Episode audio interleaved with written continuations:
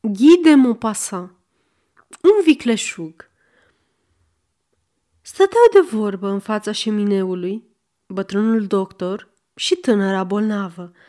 Ea era ușor suferindă de acele indispoziții pe care le au adesea femeile drăguțe. Un pic de anemie, nervozitate și o oarecare oboseală. Acea oboseală de care dau dovadă uneori tinerii însurăței după prima lună de căsătorie, atunci când se iau din dragoste. Întinsă pe șezlong zise, Nu, doctore, nu voi înțelege niciodată ca o femeie să-și înșele soțul. Admit chiar să nu-l mai iubească, să nu țină cont de promisiunile și jurămintele făcute. Dar cum să îndrăznești să te dăruiești altui bărbat? Cum să ascunzi tuturor acest lucru? Cum să iubești în minciună și în trădare? Doctorul zâmbea. În privința asta este ușor. Vă asigur că nu se gândește nicio femeie la toate aceste subtilități când dorința o împinge în păcat. Sunt chiar sigur că o femeie nu este coaptă pentru iubirea adevărată decât după ce a cunoscut toate promiscuitățile și tot dezgustul mariajului, care nu este, potrivit unui om ilustru, decât un schimb de proaste dispoziții în timpul zilei și de mirosuri neplăcute în timpul nopții. Nimic mai adevărat. O femeie nu poate iubi pasional decât după ce a fost măritată. Dacă aș putea să o compar cu o casă, aș zice că ea nu este locuibilă decât după ce un soț a încercat-o primul. Cât privește prefăcătoria, toate femeile o manifestă din belșug în astfel de împrejurări. Cele ceva mai inocente sunt surprinzătoare. Ies în mod ingenios din cele mai dificile situații. Dar tânăra femeie nu părea convinsă.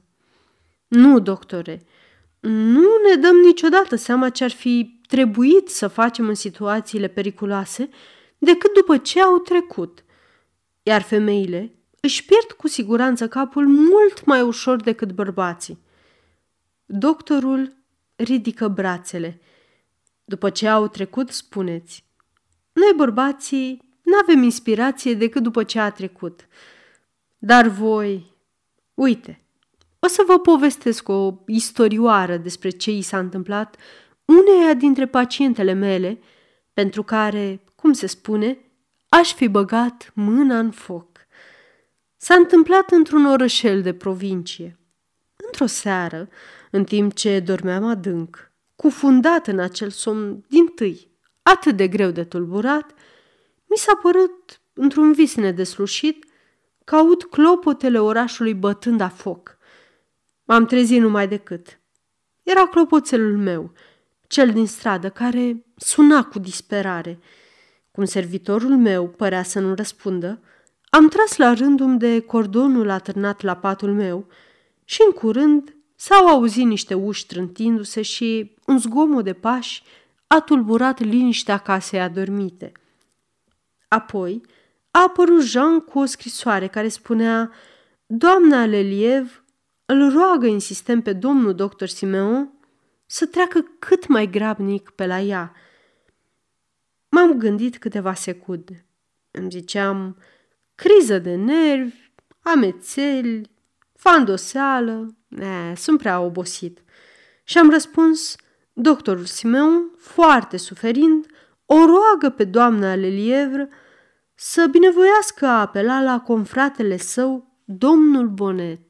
Aceasta este o înregistrare Cărțiaudio.eu. Pentru mai multe informații sau dacă dorești să te oferi voluntar, vizitează www.cărțiaudio.eu. Toate înregistrările Cărțiaudio.eu sunt din domeniu public. Apoi am înmânat biletul pus în plic și m-am culcat la loc. După o jumătate de oră, clopoțelul din stradă a sunat din nou și Jean a venit să-mi zică E cineva, un bărbat sau o femeie, nu știu exact. Îi cu fața ascunsă. Care ar vrea să vorbească urgent cu domnul. Spune că e vorba de viața a doi oameni. M-am ridicat în capul oaselor. Spune-i să intre. Am rămas în pat așteptând. Un soi de fantomă neagră și-a făcut apariția și după ce Jean a ieșit, și-a descoperit chipul. Era doamna Bert Lelievre, o femeie foarte tânără, măritată de trei ani, cu un negustor de vază din oraș despre care se spunea că se însurase cu cea mai frumoasă fată din provincie. Era îngrozitor de palidă, cu chipul transfigurat, ca cel al oamenilor care și-au ieșit din minți. Mâinile îi tremurau. De două ore a încercat să vorbească, fără a reuși să scoată vreun sunet. În cele din urmă a bolborosit. Repede, repede, repede, doctore, veniți! Ah, amantul meu a murit în camera mea. S-a oprit sufocată, apoi a reluat. Soțul meu o, o să se întoarcă de la club. Am sărit în picioare fără să mă gândesc că eram în cămașa de noapte și m-am îmbrăcat în câteva secunde. Apoi am întrebat, Dumneata ai venit și mai înainte?" Stând în picioare ca o statuie, împietrită de spaimă, am murmurat, Nu, a fost servitoarea mea. Ea știe. Apoi, după o clipă de tăcere, eu am rămas lângă el. Un țipăt oribil de durere i-a țâșnit de pe buze și după un moment în care și-a pierdut răsuflarea, horcăind, a început să plângă un plâns violent, cu hohote și spasme, care a durat vreme de un minut sau două. Apoi, lacrimile i s-au oprit deodată. Au secat ca uscate de un foc lăuntric și a redevenit tragic de calmă. Repede, să mergem, a zis. Eram gata, dar am strigat. Fir ar să fie, n-am zis să se înhame caii la cupeu. Răspunsul ei a venit imediat. Am venit eu cu unul, cu ai lui, care îl așteaptă. S-a acoperit iarăși toată și am plecat. În bezna trăsurii, stând alături de mine, mi-a apucat dintr-o dată mâna și, strivind-o cu degetele ei fine, a bolborosit cu tremur în voce, un tremur venit din inima sfâșiată. Oh, dacă ați ști, dacă ați ști cât sufăr, îl iubeam, îl iubeam nebunește ca un smintită de șase luni. Am întrebat, acasă servitorii sunt treji? A răspuns, nu, nimeni, în afară de Roz, care știe tot. Ne-am oprit în fața ușii. În casă, toți dormeau. Am intrat fără zgomot, descuind cu un paspartu și iată-ne urcând în vârful picioarelor la etaj. Slujnica înspăimântată stătea în capul scării cu o lumânare aprinsă lângă ea, necutezând să rămână lângă mort. Am pășit în cameră. Era răvășită ca după o luptă. Patul mototolit, nearanjat, desfăcut, deschis ce părea să aștepte. Cearșaful atârna până la covor. Prosoapele înmuiate cu care fusese răfrecate tâmplele tânărului zăceau pe jos, alături de un lighean și un pahar. Și un miros ciudat de oțet amestecat cu un parfum lubin te îngrețoșa încă din ușă. Cadavrul era întins cu fața în sus, în mijlocul camerei. M-am apropiat. L-am privit cu atenție. L-am pipăit, i-am deschis ochii, i-am palpat mâinile, apoi m-am întors spre cele două femei care tremurau de parcă ar fi fost cuprinse de friguri. Și le-am zis, ajutați-mă să-l duc pe pat. L-am culcat încet. I-am ascultat inima și i-am pus o bucățică de gheață în fața gurii, apoi am murmurat. S-a sfârșit. Să-l îmbrăcăm repede. a fost ceva cumplit. Îi luam membrele unul câte unul ca la o păpușă enormă și le întindeam spre hainele pe care mi le aduceau femeile. I-am pus șosetele, indispensabili, pantalonii, jiletca, apoi fracul, în care ne-am chinuit destul de mult să-i băgăm mâinile. Când a trebuit să-i încheiem nasturii de la ghete, cele două femei s-au pus în genunchi în timp ce eu țineam lumânarea ca să vadă. Dar, cum picioarele erau puțin umflate, a fost neînchipuit de greu. Negăsind cârligul pentru nasturi, au folosit acele lor de păr.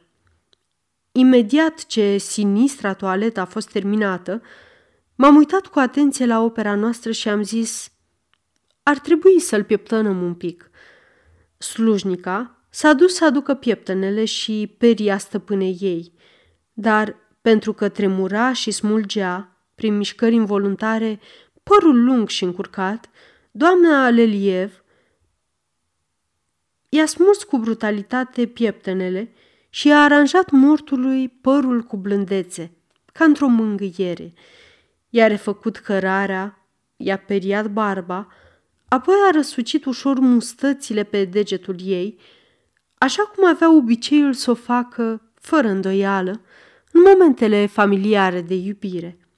Și deodată, lăsând la o parte ce ținea în mâini, a înhățat capul fără viața al amantului său și a privit îndelung, cu disperarea acea față moartă care nu-i mai zâmbea.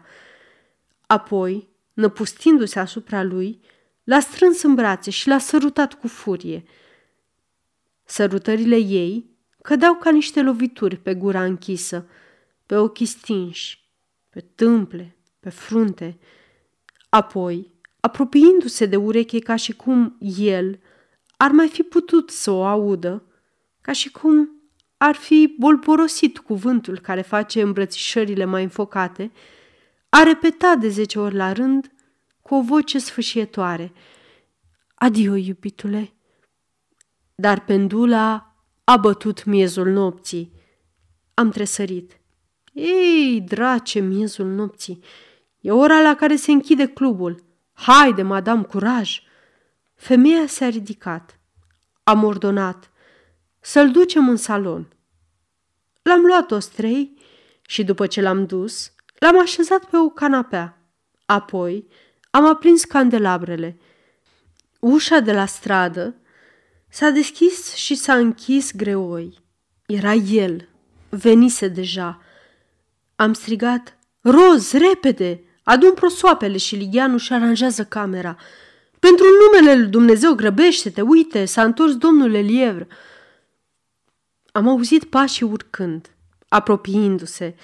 Niște mâini, în întuneric, pipăiau pereții. Atunci am strigat. Pe aici, dragul meu, am avut un accident. Iar soțul, stupefiat, apărut în prag, cu trabucul în gură, a strigat. Ce? Ce s-a întâmplat? ce e asta? M-am dus spre el. Dragul meu, ne găsești într-o mare încurcătură. Rămăsesem până târziu la taclale cu soția dumitale și cu prietenul nostru care mă adusese cu trăsura. Deodată s-a prăbușit la pământ și, de două ore, în ciuda îngrijirilor noastre, este tot fără cunoștință. N-am vrut să apelez la străini. Ajută-mă să-l duc jos, îl voi îngriji mai bine la el acasă. Soțul, surprins, dar fără să bănuiască ceva, și-a scos pălăria. Apoi l-a apucat de sub brațe pe rivalul său de acum inofensiv. Eu m-am înhămat între picioarele lui ca un cal între două hulube. Și iată-ne coborând scara, în timp ce femeia ne lumina drumul. Când am ajuns în fața ușii, am ridicat cadavrul în picioare și i-am vorbit, încurajându-l pentru a-l păcăli pe birjar. Hai, amici, nu-i nimic. Te simți deja mai bine, nu-i așa? Curaj, ce naiba! Nițel curaj! Fă un mic efort și gata. Când simțeam că avea să se prăbușească, căci îmi aluneca printre mâini, I-am tras o lovitură pe umăr care l-a aruncat înainte și l-a făcut să cadă în trăsură. Apoi am urcat în urma lui. Soțul, îngrijorat, m-a întrebat. Crezi că e grav? Am răspuns nu, zâmbind și privind la femeie. Își trecuse brațul pe sub cel al soțului și privea fix în fundul întunecat al cupeului. Le-am strâns mâinile și am dat ordin de plecare. Cât a fost drumul de lung, mortul mi-a tot căzut pe urechea dreaptă. Când am ajuns la el acasă, am anunțat că și-a pierdut cunoștința pe drum. Am ajutat să fie urcat în camera lui, apoi am constatat decesul. Am jucat o nouă comedie în fața familiei lui, nebunită de durere. În cele din urmă, am ajuns înapoi, în patul meu, nu fără a-i blestema pe îndrăgostiți. Doctorul tăcu, dar continuă să zâmbească. Tânăra femeie întrebă crispată.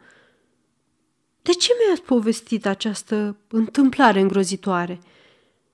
El salută galant. Ca să mă pun la dispoziția dumneavoastră în caz de nevoie –